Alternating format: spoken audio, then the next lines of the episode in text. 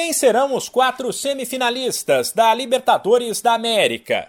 A definição começa nesta terça-feira com uma missão que não é impossível, mas é bastante complicada para o Corinthians.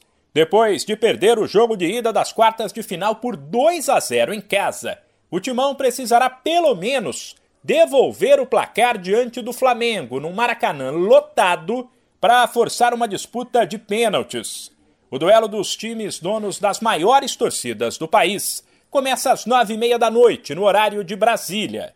Quem avançar pega na semifinal um argentino, Tadieres ou Vélez. A definição será na quarta-feira, também às nove e meia da noite, quando o Vélez jogará fora de casa e precisará apenas de um empate.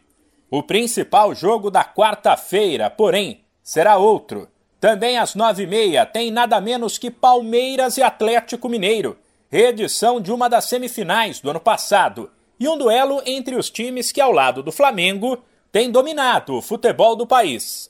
Na ida, deu empate por 2 a 2, ou seja, nova igualdade leva para pênaltis e quem vencer fica com a vaga.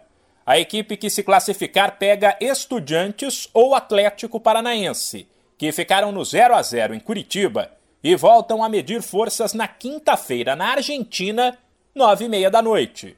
Os jogos desta semana ainda definirão os semifinalistas da Sul-Americana. Nesta terça, o Del Valle precisará apenas do empate em casa às nove e meia contra o Deportivo Tátira. Quem passar tem boas chances de encarar o Inter, que na ida ficou no 0 a 0 com o Melgar fora e recebe a equipe no Beira-Rio, quinta às 7h15. A grande expectativa, porém, é por um duelo entre brasileiros na Semi. Na quarta-feira, também às 7h15, tem Ceará e São Paulo, em Fortaleza. Depois de vencer por 1 a 0 na ida, o tricolor jogará pelo empate. E se passar, pode pegar o Atlético Goianiense, que venceu fora de casa o Nacional do craque Luiz Soares por 1 a 0.